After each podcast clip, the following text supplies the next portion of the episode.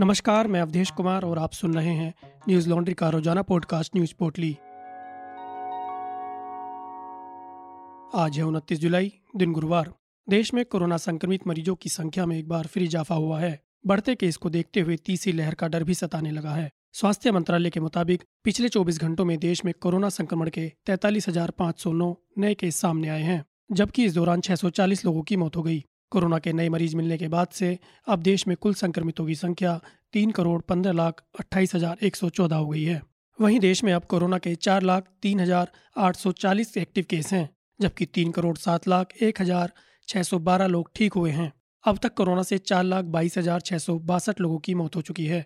देश में अब तक चवालीस करोड़ इकसठ लाख छप्पन हज़ार छह सौ उनसठ लोगों को वैक्सीन लगाई जा चुकी है। जबकि पिछले 24 घंटे में 40 लाख दो हज़ार तीन सौ अट्ठावन लोगों को कोरोना वैक्सीन लगाई जा चुकी है।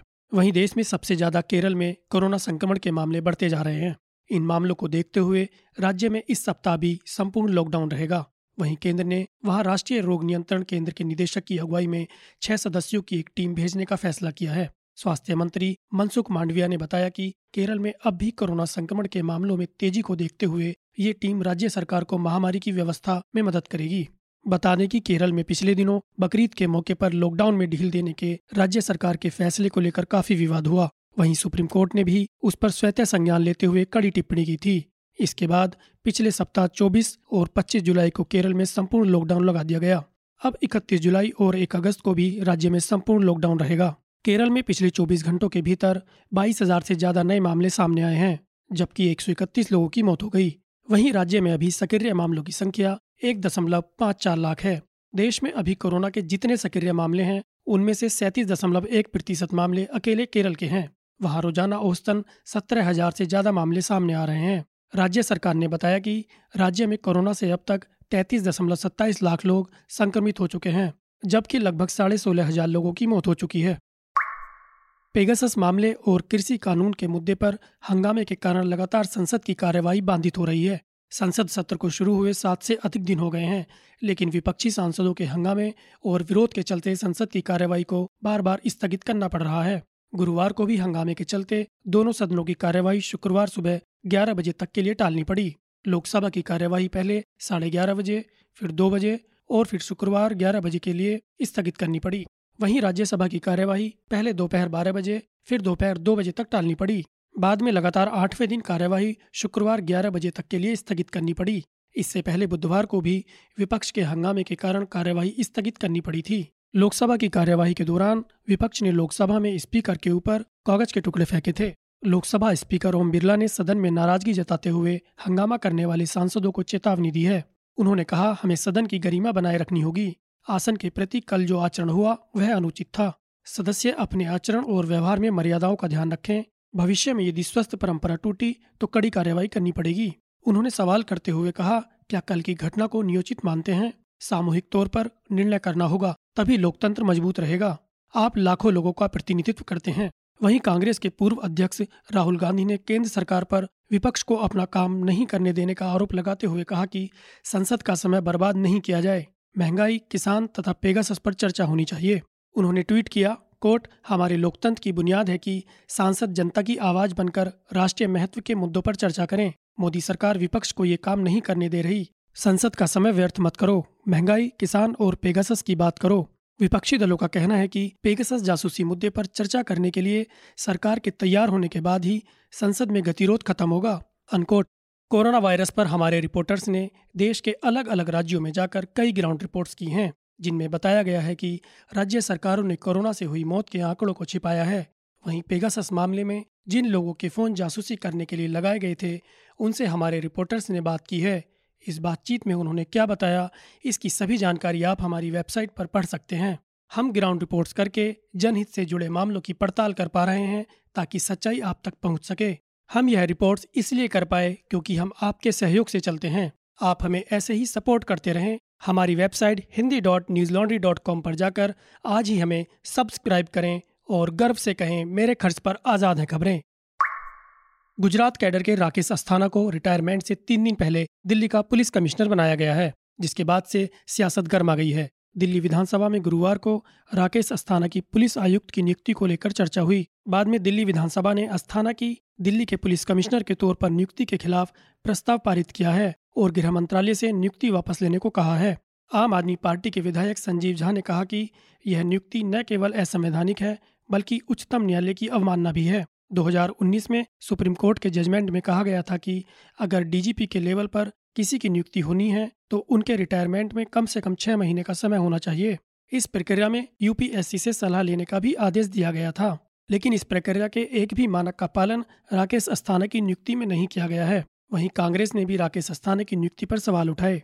पार्टी ने आरोप लगाया कि सुप्रीम कोर्ट के आदेश और सारे नियमों को ताक पर रखकर यह नियुक्ति की गई है।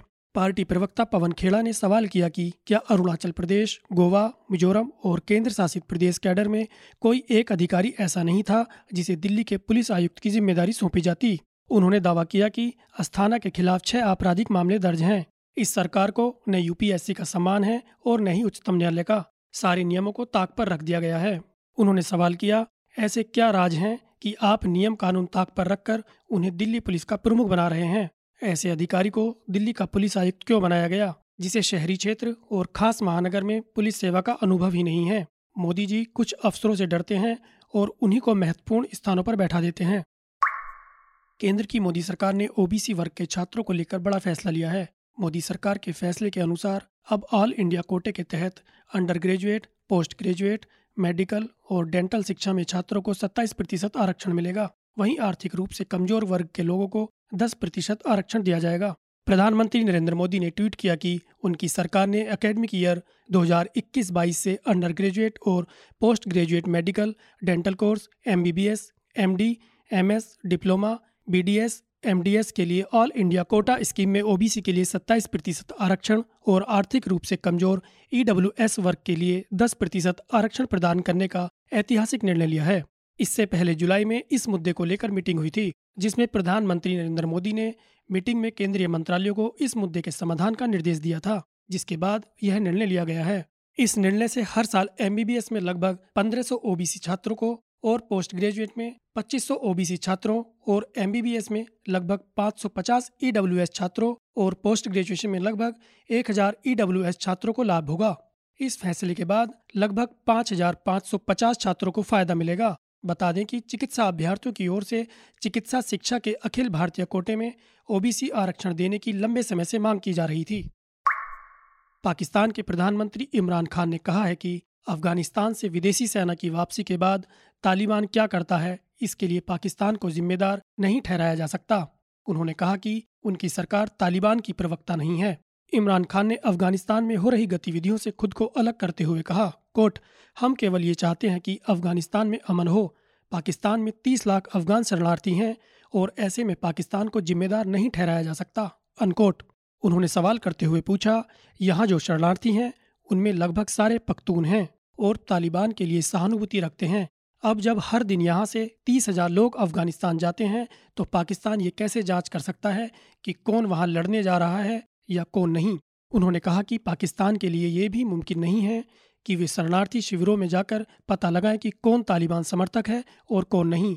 पाकिस्तान पर लंबे समय से आरोप लगते रहे हैं कि अफगान सरकार के खिलाफ तालिबान की सैन्य, वित्तीय और खुफिया मदद कर रहा है। इमरान खान ने इन आरोपों को खारिज कर दिया और कहा कि यह पूरी तरह से अनुचित है। इमरान खान ने दावा किया कि हज़ारों की तादाद में पाकिस्तानी लोगों ने अफ़गानिस्तान में अमेरिकी युद्ध के दौरान अपनी जान गंवा दी। वह भी तब, जब पाकिस्तान का इस युद्ध से कोई लेना देना नहीं था। बता दें कि संयुक्त राष्ट्र सुरक्षा परिषद की रिपोर्ट के मुताबिक तहरीक तालिबान पाकिस्तान के 6000 आतंकी अफगान सीमा के अंदर सक्रिय हैं। वे तालिबान की मदद कर रहे हैं, यही नहीं, तालिबान की मदद करने के आरोपों को लेकर पाकिस्तान और अफ़गानिस्तान के बीच जुबानी जंग भी चल रही है। उज्बेकिस्तान की राजधानी ताशकंद में पिछले दिनों आयोजित एक अंतर्राष्ट्रीय शिखर सम्मेलन में अफ़गानिस्तान के राष्ट्रपति अशरफ गनी ने तालिबान को समर्थन देने के लिए पाकिस्तान की जमकर आलोचना की थी। बड़ी बात यह है कि इस दौरान मंच पर पाकिस्तानी प्रधानमंत्री इमरान खान भी बैठे हुए थे। गनी ने कहा कि पाकिस्तान ने तालिबान को मदद करने के लिए दस हज़ार जिहादी अफ़गानिस्तान में भेजे हैं। आज बस इतना ही। कोरोना प्रोटोकॉल का ध्यान रखें। आपका दिन शुभ हो। नमस्कार। न्यूज़ लॉन्ड्री के सभी पॉडकास्ट ट्विटर आई और दूसरे पॉडकास्ट प्लेटफॉर्म पे उपलब्ध हैं। खबरों को विज्ञापन के दबाव से आज़ाद रखें। न्यूज़ लॉन्ड्री को सब्सक्राइब करें।